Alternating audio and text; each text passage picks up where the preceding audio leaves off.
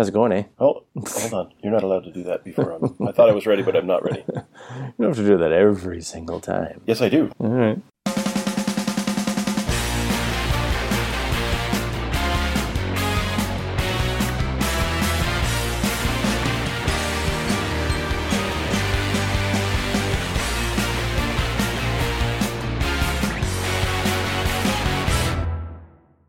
How's it going, eh? It's going pretty good.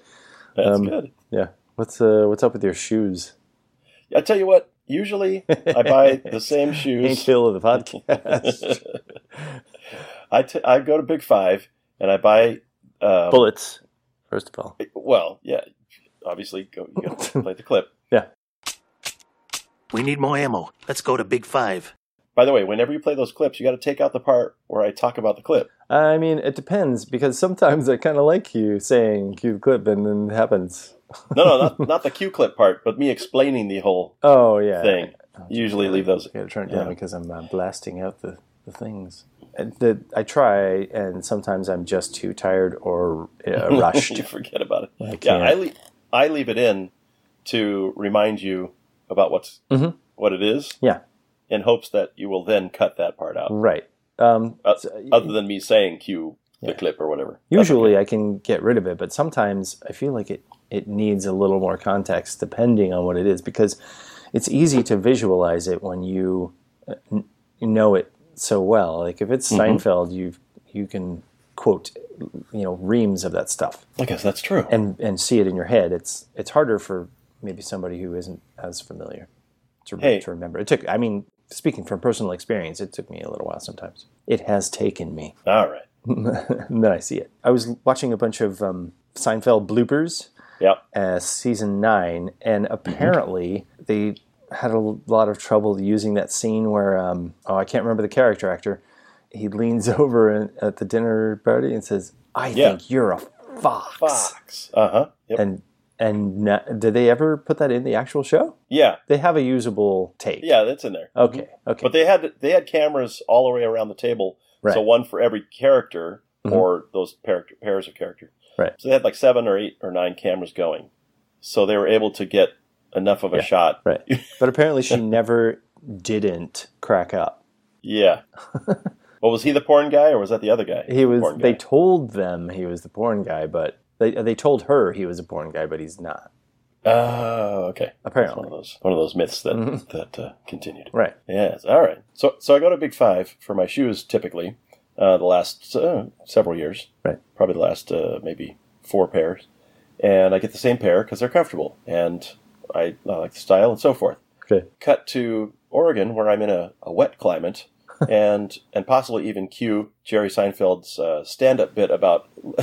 Let me in. It's raining out here. Let me in. I'm suede. you know, I'm, you can't wear suede out in the rain without, or in muddy puddles without uh, wrecking the suede. Right. So I figured I'd get some new shoes, Okay. and I was eh, somewhat suckered in by these uh, uh, Dockers shoes.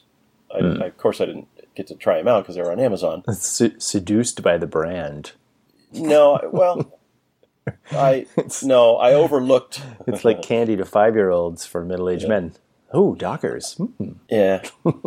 uh, normally, I've avoided them unless they were on like unbelievable sale Uh-huh. because I've always considered them a little overpriced. Uh, sure. Uh, but anyway, I found out that they made shoes or branded some shoes. Yeah, you'd be Um, surprised. I was uh, I was very surprised to find that Under Armour makes shoes as well, Mhm. and not only Yeah. that, they were a pair of the best shoes I ever had. Best sneakers. That's uh, they were Oh. quite nice. Hmm. Amazing. I don't know who made them for them, but it's uh, super durable. And they have this um, so-called never wet technology. You know, it's the, uh, w- the what do they call it? Um, hydrophobic Mm, Yeah, uh, hydrophobic. yeah. coating Uh-huh. on them. So I said, okay, that's good. And they look nice and um, the sort of biz cash uh, look to them. The other thing is they have um, 360 flex. Hmm. I think they call it. It's sort of a stretchy esque fabric Okay. um, material on on the uppers. Uh, so people are saying, oh, these are the most comfortable shoes, etc. Uh huh. They did not have a wide size, Ew. and I bought them anyway. Uh, And my feet are killing me. right. I, I thought, Yeah, never. ha, like Icarus, my hubris made me go for it. But I figured I could fix it with insoles, Uh-huh. inserts, and no, no, it's just painful on the the outside of the ball of my foot. It's Right. just it's just not hacking it, or it's getting hacked off. So I'm going to go and say I don't care if the suede gets wrecked. Uh-huh. Those are really comfortable shoes, and that's just the way it's going to be. Yeah. Q30 Helen's talking about uh, a good pair of shoes. Sensible shoes make sense. I spend a lot of time on my feet, and these make it a lot easier. My God, your feet are what you walk on. 30 Helens agree. You can't pay too much for a good pair of shoes. Yeah. Yeah. All right. Lesson learned. Mm-hmm, Time for new shoes. Never don't buy wide the the wide thing. Yep. I, I've I have not been sorry the last several pairs. Mm-hmm. And they're a third the price. The shoes I get are always Oh, I see. quote unquote on sale, but You're old, reliable. Yeah. So good thing came. That's right. No transitions. That's the show Yes. now. That's right. So then I was listening to the radio, as one does. Some of the, us does. Good Thing came on by Paul Revere and the Raiders. Mhm. And there's a band you don't uh, hear enough about. I, I usually just think of them as the dudes in the weird suits, Yeah. the corny. Well, they were sort of America's answer to the Beatles, uh, in a Uh, sense. were they? and by America's, I mean their answer. I, I think they were. Hmm. I think they're kind of America's or part of America's answer to the British invasion in general, not necessarily the Beatles, Oh, because the Beach Boys excuse are the answer to the Beatles, and they I- and, and I they were both like they, the Beatles were the answer to the Beach Boys, and, and Yeah. really probably more point of fact. Yes, I misspoke. Uh, Okay, the they were they were sort of America's uh, answer to the British invasion. Yeah. Which with their gimmick being uh, right, you know true blue American Uh, sure, Revolutionary War outfit stuff. uh-huh. and and that sort of mod scene that Austin Powers parodies. That that's uh, like it's it's an American reflection of sort of that aesthetic, Yeah, swinging London. right. So Paul Revere Dick uh, was his full name, and um, for some reason he decided to go with Paul Revere as his uh, legally changed stage name, and got a couple of, uh, of folks together in their hometowns in Idaho near Boise, and recorded some stuff. Went to Hollywood.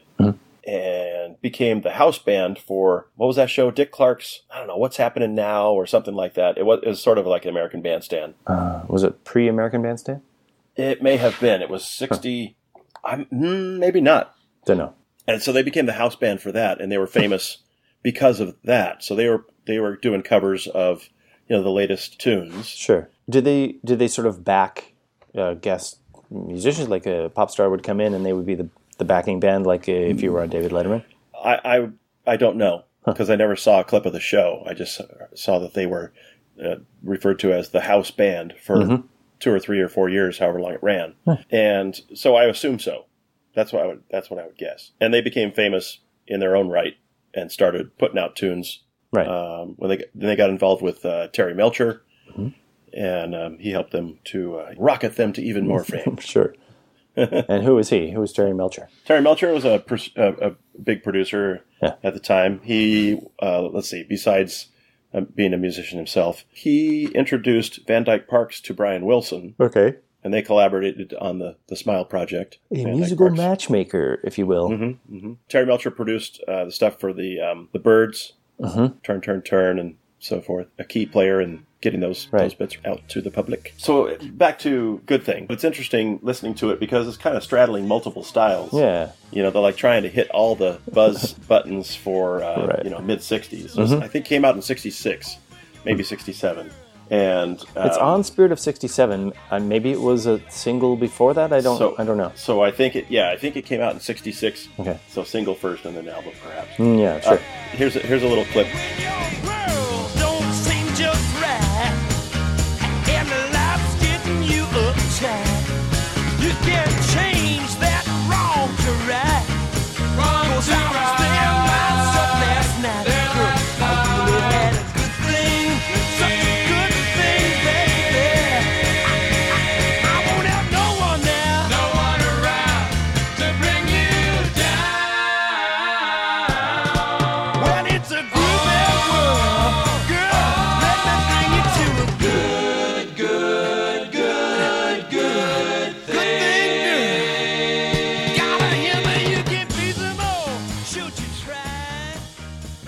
Be some more. Should you try? Yeah, and so you got you got Paul Revere and the Raiders their own sort of sound, but I mean, kind of. clearly trying to emulate uh, like Rolling Stones vocally. Oh, or the Animals, Eric Burdon. Yeah, yeah, and they got uh, you got little mamas and papas in there. Mm-hmm. You got some super obvious Beach Boys Really obvious. bit in the bridge. Eh, or um, uh, the Association was what I thought of. Yep, yep. I Windy, Along Comes Mary. You know that that's it's that. Not during the Beach Boys part, but within. No, there. yeah, it but it mashes it in with that. Yeah. So, and then some early, like almost a precursor to some of the harder rock stuff uh, to come. So it's an interesting mix of, Mm-hmm. Uh, of stuff in one tune. Yeah, weird for for them. Yeah, they were kind of like another the Monkees. Well, except that they were all uh, sort of experienced musicians, whereas They were legit. yeah, yeah. for the Monkees they were like um, Peter and Michael were the only you know sort of practiced musicians. The other 2 Mm-hmm. kind of had a little bit of experience, but not a lot, not much. I think Mm-hmm. Yeah. I think Mickey was either a guitar player or just a singer. I don't remember. He played an instrument, but he it, I don't think it was uh, I don't think it was drums. I think it was guitar. Yeah, the Monkees got together more as the gimmick versus Power Rangers Mm-hmm. Well, I mean, was- being an actual band. Yeah, just Already. literally deliberately manufactured. Mm-hmm. Um, but uh, obviously, an amazing chemistry between them. Mm-hmm. So, uh, and then they got ambitious, and like anybody else, you know, when you they they had to go out on the road and practice, and you know, playing live is probably the the best uh, practice regimen. Yeah. You know, there's a lot of pressure to perform, and when they could, they took those skills back into a studio setting and made some of their own stuff. All right, Head is not the greatest piece of music and/or film, but it was them, you know, doing something they wanted to do. If they'd hung together, I think they, I think they could have turned it into something on their own, probably. But once they were, once they were, especially Mike. Once Mike had the uh, attention that he needed, he didn't. He didn't need the band anymore, and he didn't. And he wanted to go off and do country rock and not not the rock and roll thing Yeah, specifically. interesting. I don't know. I think they were all a little tired of the machine and Oh, maybe each other at that time as well. Yeah, they're cranking out uh, TV episodes besides. So you Yeah. know. Oh, there's such a there's a lot of good um, documentaries and segments about uh, how they made the show. It's it's very strange. Just throwing that stuff together the way they Mm-hmm. Yeah. did. Really, really strange. indeed. Anyway, uh, that's So- the Monkees. Let's. Yeah, and then so the last thing about uh, about that that reminded me of, of the Monkees was Paul Revere and the Raiders. They had you know like nicknames. There's um, Jim Valley was Harpo and Phil Volk was Fang. Uh, sure. Well, I mean, the Monkees didn't have nicknames, but No, but I mean they had like a gimmick for each person, Yeah. almost like the Uh, um, pseudo personality. yeah that thing you do came. You know they were they were talking about you know okay you got you're here wear these wear these sunglasses now we're Uh-huh. Going to call you Shades. Yeah. you know so. And the drummer was Smitty because his last name was Smith. You know, like oh yeah, so. Yeah. So you're the you're the lover boy, and Yeah. you're the you're the goofy Right. one. You're the baby face. You're, You're the lovesick pretty boy. You're Yeah. the lovable idiot. right. Uh, Exactly. You're the irascible dad. Uh, you're the uh, funny goofball. Ha- you know, uh, quickwit. They the actually, Monkees. uh, yeah. um, Paul Revere was the sort of irascible uncle character, is what I, Uh-huh. Right. I saw him described as, and he was like, th- I don't know, three years older than the Sure. other guys.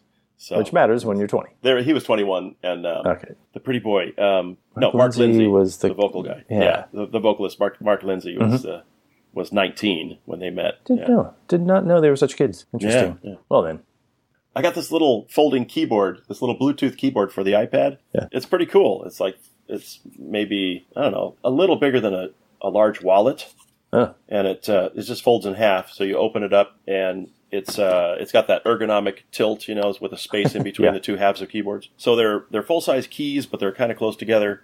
But when they they shifted them out into that um, that configuration, it's pretty comfortable to type on. It's it's uh, works really well. nice. I was surprised it pairs, you know, right up with the iPad or your phone, or you can do anything with Bluetooth. So Mm-hmm. you could just ch- hit a key for Android or Windows or iOS. Pretty neat, Excellent. Neat little keyboard. So I was I've been using that to, to type on instead of using my thumbs. And who makes it? Uh, it's it is uh, iClever. the letter I Hmm. followed by clever. Not a sponsor. Uh, not yet. Maybe by the time you folks listen to this, if you want, yeah.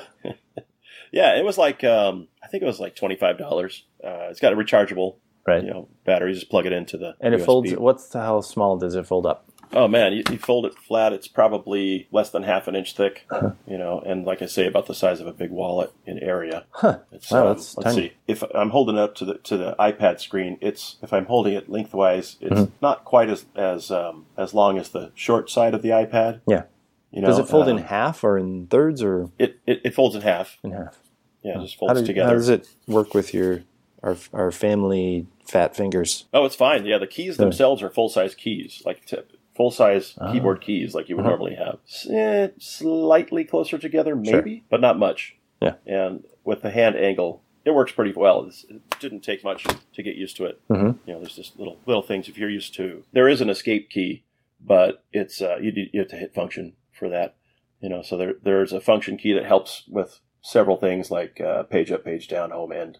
And pig up. yeah, or if you don't hit function, those are also the arrow keys. So there's a, there are some redu- not redundant. What do you call them? Du- uh, dual function Mhm. keys. You know, Yeah. you can, but it's got Alt and Catarl on there, and uh, yeah, it's kind of nifty. I like it. I was Nice. surprised to uh, to find out that it was a, a good bargain. Hmm. Um, yeah, I haven't done a lot of typing on the iPad, but um, my my thumbs are pretty good for the phone. Mm-hmm. I just I haven't had occasion to need a keyboard for the phone because I use my laptop so much. Yeah, the more I use my iPad, uh, especially at school, mm-hmm. it's it's Right. a little bit quicker. It's your so. yeah. You can transition. Mm-hmm. What do you got? Something by King's Cross. I don't know why I started here. Every once in a while, it'll just strike my brain. Something will spark the memory, and I'll remember one of these songs. I don't know, some song that from a band I love. I mm-hmm. just words cannot express the the depth of my affection for this band. King's X, I have adored since the first song I ever heard by them, That Uh, would have been mid '80s. 1989, in Okay. Australia. All right. They didn't start. They, their first album didn't come out until '88. Okay. I believe it was right around there. Um, But '89, I heard them uh, do um, "Out of the Silent Planet." I think that's the song from Gretchen Goes to Nebraska, and I don't remember. Did I get that while I was in Australia or when I got back home? Uh, one of the 2 I, I, as soon as I could, uh, as soon as I could find it, I, I bought it and I wore it out. Are they an English band? They are not. Okay. They are uh, originally, I think, supposed kind of from Texas, um, but American band. yeah, an American band uh, from the South ish.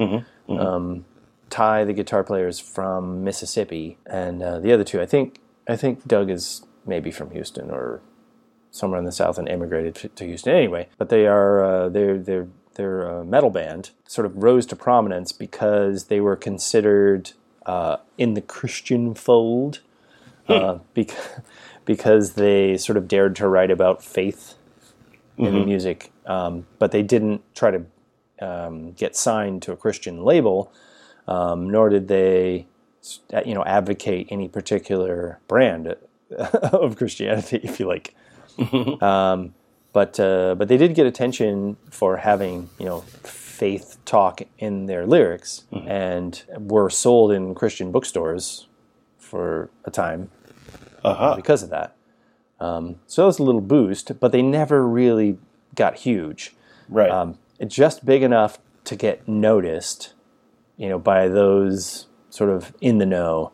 Um, and in the metal world, you know, people, it's a niche, or it used to be a niche thing anyway. And they they became known to other musicians for their fine technical skills. right. Now, do you think that they were a little lesser known because they were on the maybe the tail end of the the heavy metal peak, being it coming in at '89? No, because they were never um, they were never part of the hair thing. Mhm. They were part of, of uh, that the the harder sound, Closer to like Metallica was coming around then. uh, but they weren't that hardcore thing either. They were more of uh, they were. So here we go uh, again, a reflection, right, of the British new wave of the new wave of British heavy metal coming across Iron Maiden and you know Judas Priest and stuff. Um, right. they were way more in league with that style than they were with the the sort of um, declining declining hair metal thing, uh, pop metal, even if you like. uh, that was happening in the U.S. and uh, well known two musicians because um, they could play uh, incredibly well Yeah. and uh, were terrific singers. All three they do they do close harmony in a lot of songs, and are um, they're just extremely adept all around. So that kept them that kept them uh, moving around in circles. You know, any musician's musician will tend to be mentioned because people ask, "Well, who do you, you know who do you like? Who do you listen to? What are your things?" And they'll they'll, Yeah. they'll just get thrown out every once in a while. I'm like, "Boy, King's X is just really really great. I don't know why they're not huge." And of course, they're not huge because a they sing about you know God in any capacity. That'll that'll marginalize a metal band. right. Uh, I, I mean, anywhere outside of Christianity, you know, purchasing. And B, they're just kind of they weren't any one particular thing, so Yeah. it was hard to pigeonhole them. right. Right. So they're not. So they they sing about this the, the faith part, but they're not really a Christian band. And They couldn't get a lot of airplay on No. um, on any particular station. Yeah, it would be one of those headbangers ball type things on MTV Yeah. where it's just like here's a here's you know, here's a video by King's X and it's amazing, but uh, not a particularly radio friendly thing at first. You know, they they flirted in and out with mainstream success, but then um, you know just never quite quote unquote made it you know, big, if you like. Um, never into a sort of quitting your day job forever level because they didn't sell enough Yeah. and but they never sold out either. So that's uh, good. I just I just really really love them. Um, so this Oh, speaking speaking wait wait speaking of selling out, I I you know these pharmaceutical companies are grabbing up you know classic rock uh, tunes are they? uh, left and right. Yeah. yes, th- there's some medication that they do um, where they do some Earth, Wind, and Fire tune. And Yeah. uh, yesterday, I heard one, or maybe it was even this morning. I think it was this morning. I heard one that were doing ABC Jackson Five. I thought even you know at two Jacksons. Well, they're not above. Um, they're not above licensing. yeah. Anyway, sorry. No, it's okay. I do now remember why I thought of them. It's because we were talking about this dissonance in music and in oh yeah. you know s- song and lyric, uh, or to, doesn't make sense in in music and lyric, uh, vocals and you know uh, instrument, and that is the, the the hook, the core of this particular song that I thought of. It's a little, I guess it's a chorus. it's just them singing ooh, Yeah, the ooh song. or- and they call it ooh song. It's uh, it's this one.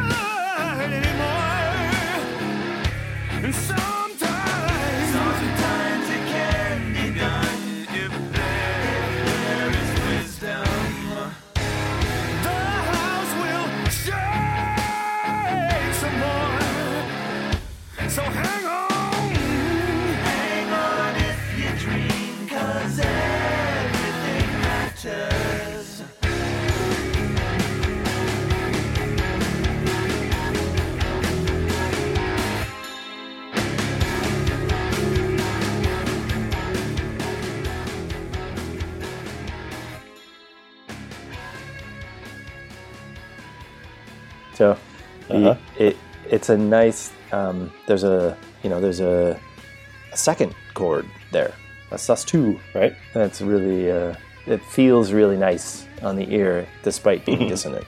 Mhm. but maybe you don't know why. if you're not a musician, right? If you're not Yeah. familiar with the I was gonna chords. say. like, oh, that's what that's what musicians do. They go, ooh. yeah. No, I was gonna say cue theremin. Right, like when you, when you say you may not know why. Yeah. But that's how a lot of music works, isn't it? It, it sure I don't know why. You just Yeah. like it. Uh, so yeah, that's uh, really great, and and uh, a lot of different types of um, I don't know ways of playing. Uh, it- they string a lot of things together that you wouldn't think go in a song, like the the sort of gospel singing element that Doug does, uh, along with the metal guitars, along with the uh, the Beatles harmonies. And this is something else I thought of. People call them Beatlesque. Their harmonies are Beatlesque.